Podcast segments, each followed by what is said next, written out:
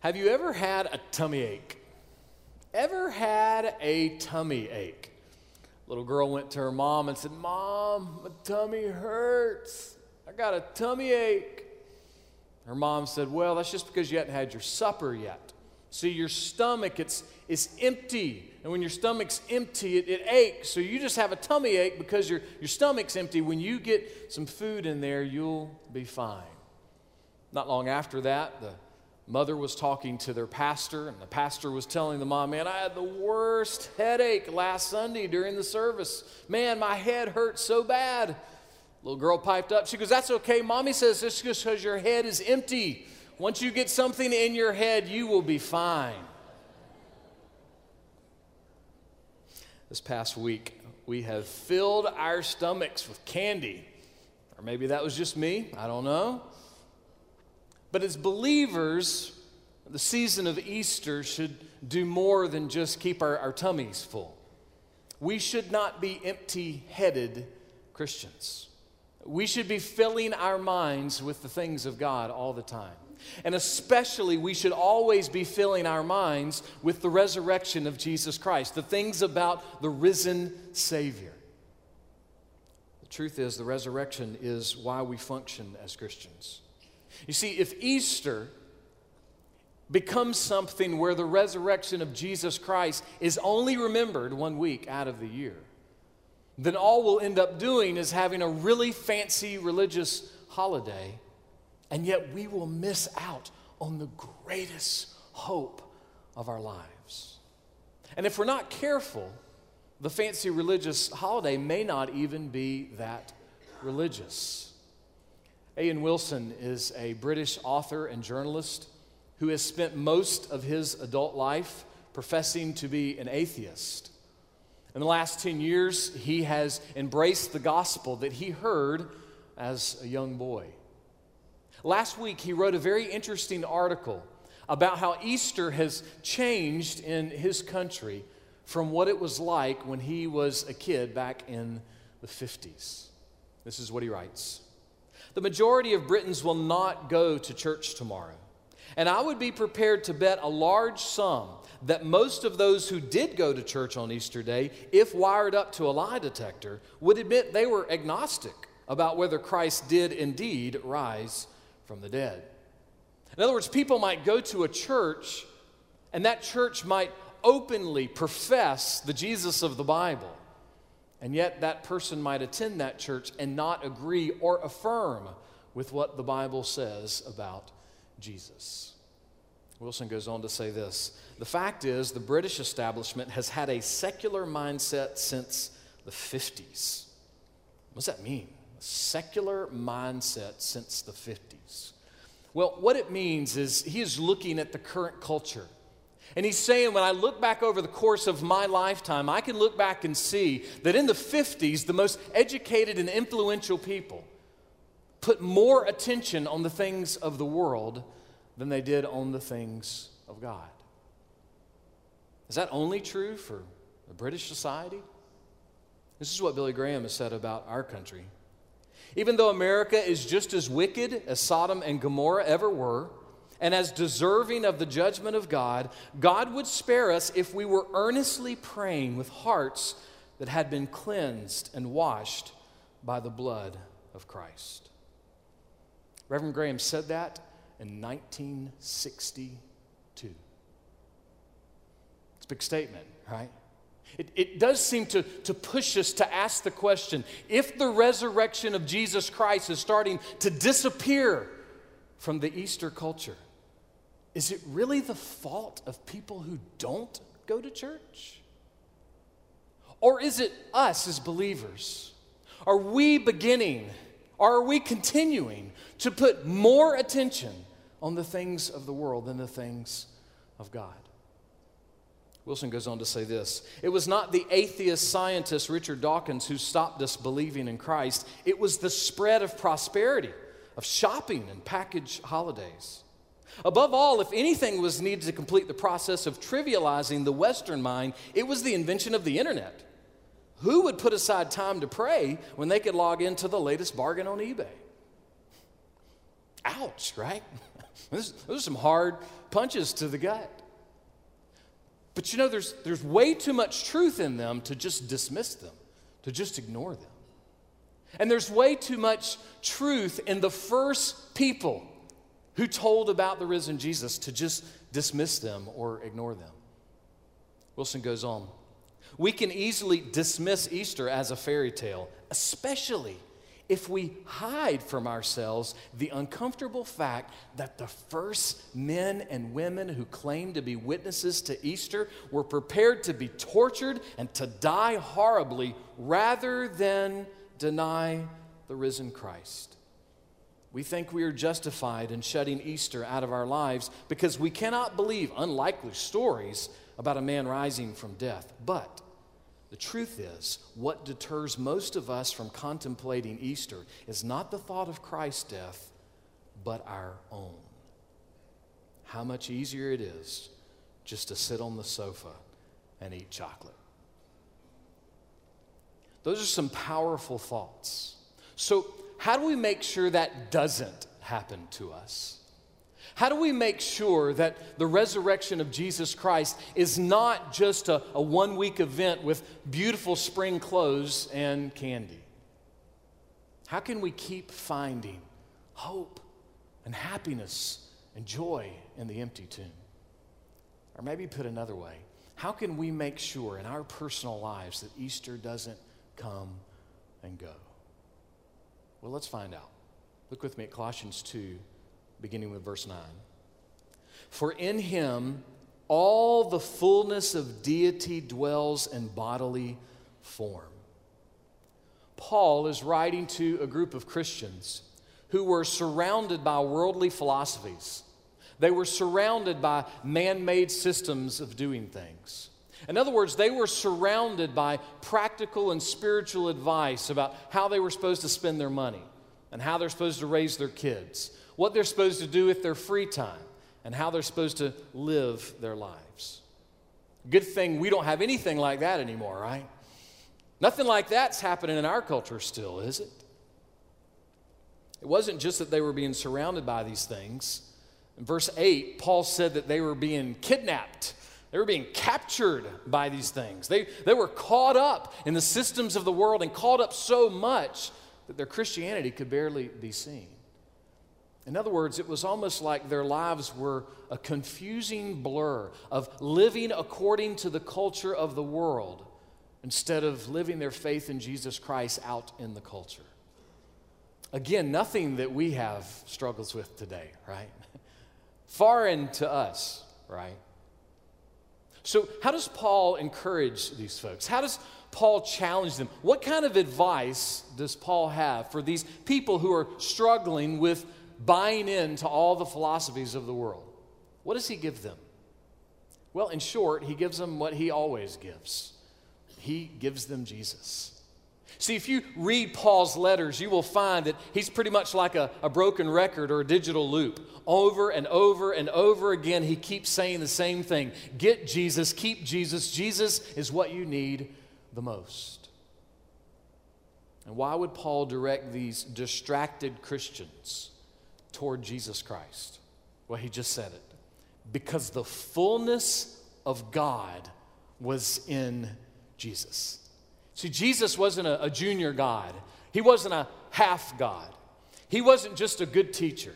And he's not just a great prophet, priest, and king. Jesus is God.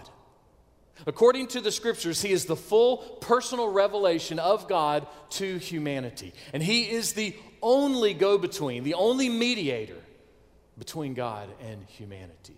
There is nobody else besides Jesus. Who do you think of when I say Graceland? Come on, King of Rock and Roll, Elvis.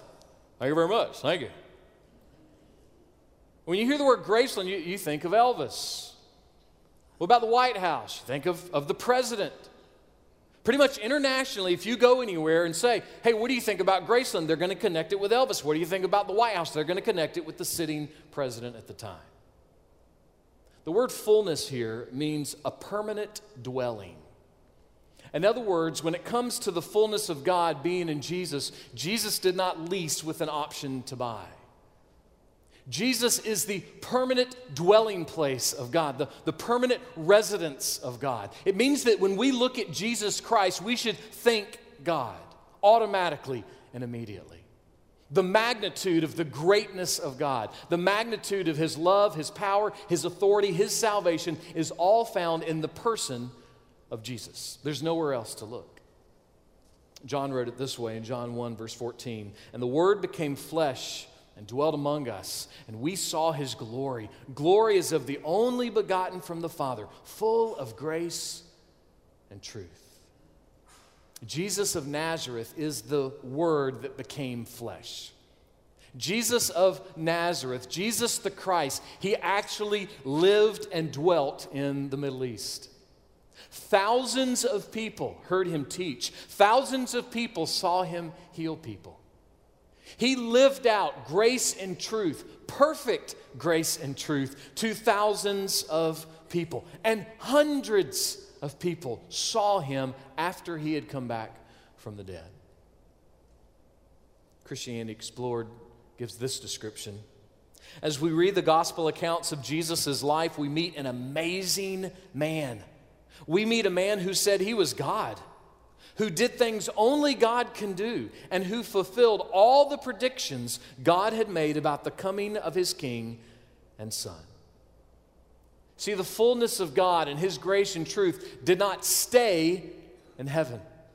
The fullness of God and his grace and truth came from heaven to earth in the person of Jesus Christ. There is nowhere to look other than Jesus. But why does that matter? What does the fullness of God in Jesus Christ have to do with you today? What does it have to do with your life today?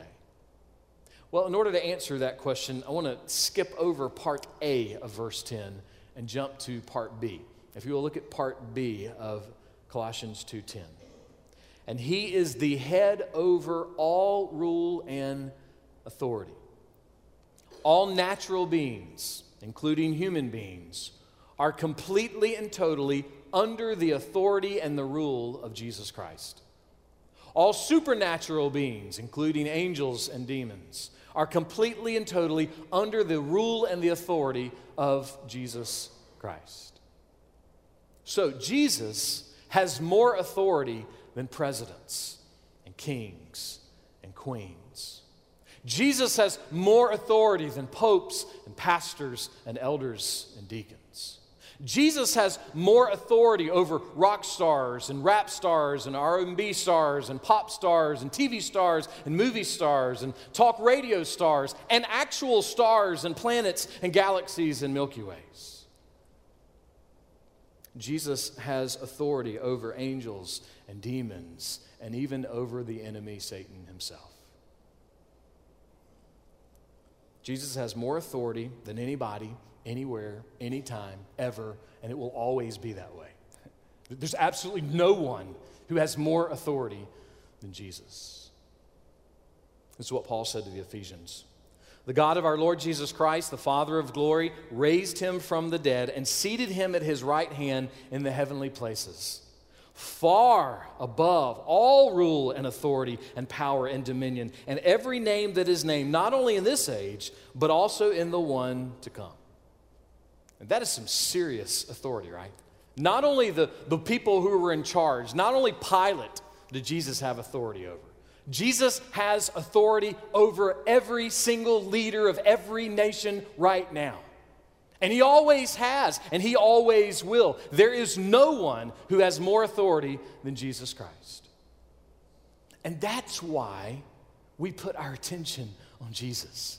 It's why we don't get overly excited about, you know, people's uh, light experiences at near-death times. It's why we don't get overly excited uh, about angelic visions or overly excited about demonic influences. It's why we don't get overly excited about seeing Jesus in the froth of our cappuccino. Why? Because our focus, our constant focus, should be on the actual person of Jesus. Because the actual person of Jesus has the fullness of God. Think of it this way if somebody's breaking into your house, are you going to call the volunteer hall monitor for the fourth grade department down at the elementary school? No, you're, you're going to call the police. Why? Because the police have some authority in that situation. The Jesus of the Bible has ultimate and complete authority over all rulers and all authorities. So, why would we go to lesser things? If Jesus is the ultimate, why would we put so much confidence in the lesser? Now, does that mean that the lesser things are not important? Does that mean that we should just, you know, ignore our doctors, quit going to see them? No. Does that mean we should quit listening to the, the sermons the pastor preaches? I mean, I'd, I'd appreciate if you didn't. Does that mean we're supposed to rebel against our parents and, and ignore all their instructions? No. Does that mean we should quit paying our taxes and, and start breaking all the local laws? No. To not make more of the lesser things just means this. When it comes to us trying to figure out how we should live life, we should not go first and most to our parents, our grandparents, the pastor, celebrities, or anyone else, or the philosophies of the world. All of those things are good and have their place. But when it comes to how we should live our lives, we should go first and most to Jesus. Why? Because the fullness of God is in him. Because he has complete and total authority over everything. He is the king of all kings. There is no greater authority. And what does Jesus do with all that fullness? What does Jesus do with all that authority? Look back at the first part of verse 10. And in him you have been made complete.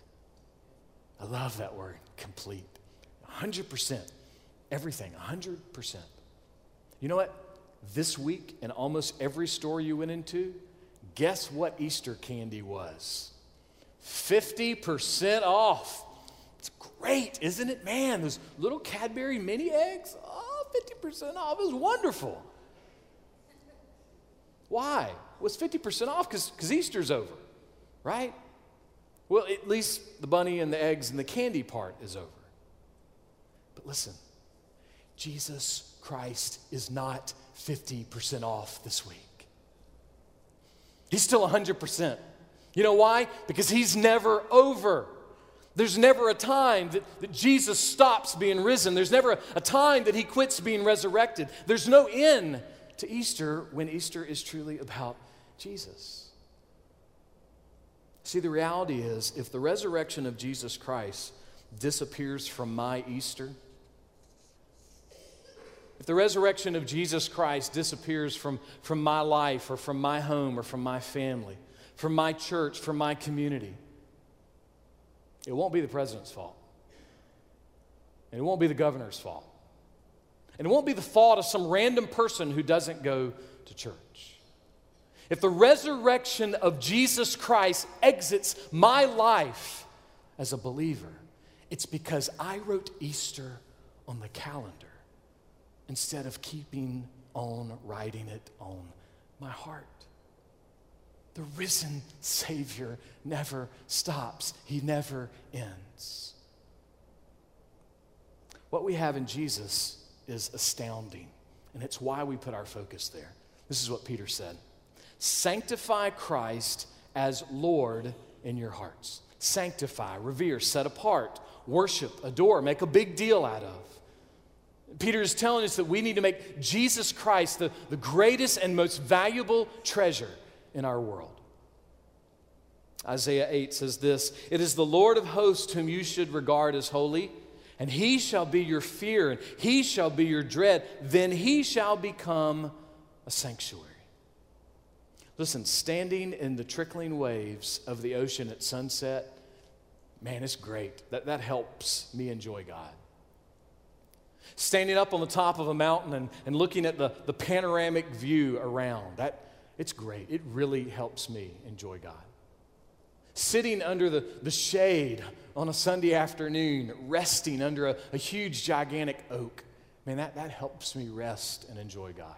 Even being in this room is a very helpful thing for me to enjoy God.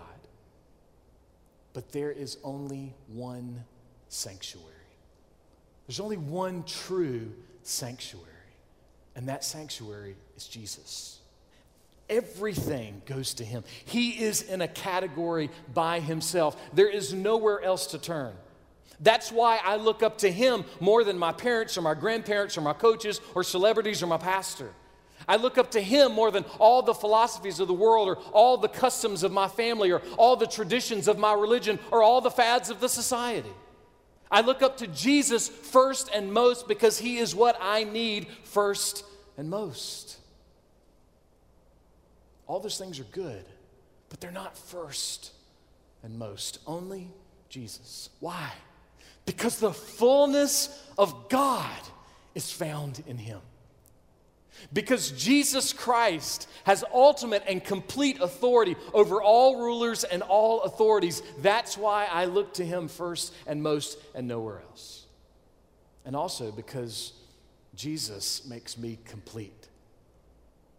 Jesus completes me. I, I have everything together. I, I find what I need in Jesus. Contrary to philosopher Jerry Maguire, your girlfriend does not complete you, and your boyfriend does not complete you. Your husband, your wife, they don't complete you. Your kids, your grandkids, they don't complete you. Your education, your health, your bank account, they don't complete you. Your government, your church, your pastor, they don't complete you. Your favorite holiday doesn't complete you. But Jesus Christ, the Lamb of God, the Savior of the world, completes you. By his very nature, he can do nothing different because there's no one like him. I think sometimes we forget how awesome and how incredible Jesus is, and we begin to think, well, something else can complete me. But you know what Paul's really trying to say? He's just trying to help us see this. When it comes to being full, only Jesus can fill you full. Nothing else can. Everything and everyone else will come up short. Why? Well, because without Christ, we are incomplete. Without Jesus, it's not all together. You see, without Jesus, sin is always disrupting the story. Sin is making us incomplete. Think of it this way let's say that you don't believe in Jesus. Let's say that you don't believe in the Bible. Let's say that you don't think the Bible is the standard, the objective standard of truth in the world. And let's just say that you decide that you're going to make your own standard of truth. You're going to make your own standard of what you are going to live by and your conduct is going to be driven by. You know what's going to happen? Eventually, you're going to break your own law. Eventually, you're going to break your own code of conduct. You know why? Because none of us are perfect. None of us can live up to the right thing over and over again. You know, for that matter, none of us can even do the same thing perfectly every single time. We are incomplete without Jesus Christ. We cannot do the right thing all the time. So we are incomplete mentally, we are incomplete morally, and we are incomplete spiritually. We, we are incomplete. We need help. But with Christ, it's a different story. With Christ, it's 100%. With Christ, we're complete. Now, does that mean Christians are perfect? Sure, that's what it means. no, it doesn't. Doesn't mean we're perfect. Doesn't mean we always do the right thing. But being in Christ means that we don't need to look for anything else. In other words, once we found Jesus, our search for truth, our search for hope, our search for love, our search for completeness, it's over. We, we find it all in Jesus. That's what it means to be complete. It means that once we've found Christ and once Christ has found us, our search for what we need most is over. We have nowhere else to look. Kent Hughes says this If you are full of Christ and growing in that fullness, if you are overflowing with Christ, the appeals of the empty philosophies of our age will bear little appeal to you. I, I definitely have that hope for everybody in this room 30 and over.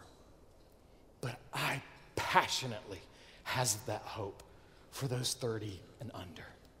If you're a young person today, I would love that that quote would become your life. That the appeal of Jesus Christ becomes so great that the appeal of the world doesn't even faze you. You look at it and say, that is not better than Jesus. And I've learned that, and I feel that, and I know that in the deepest part of my heart. What a treasure for all of us of all ages to get that, though, right? That there is nothing that compares to Jesus.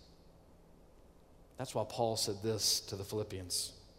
But whatever things were gained to me, those things I have counted as loss for the sake of Christ. Just go ahead and put a, a quick list into your mind. What's gain to you?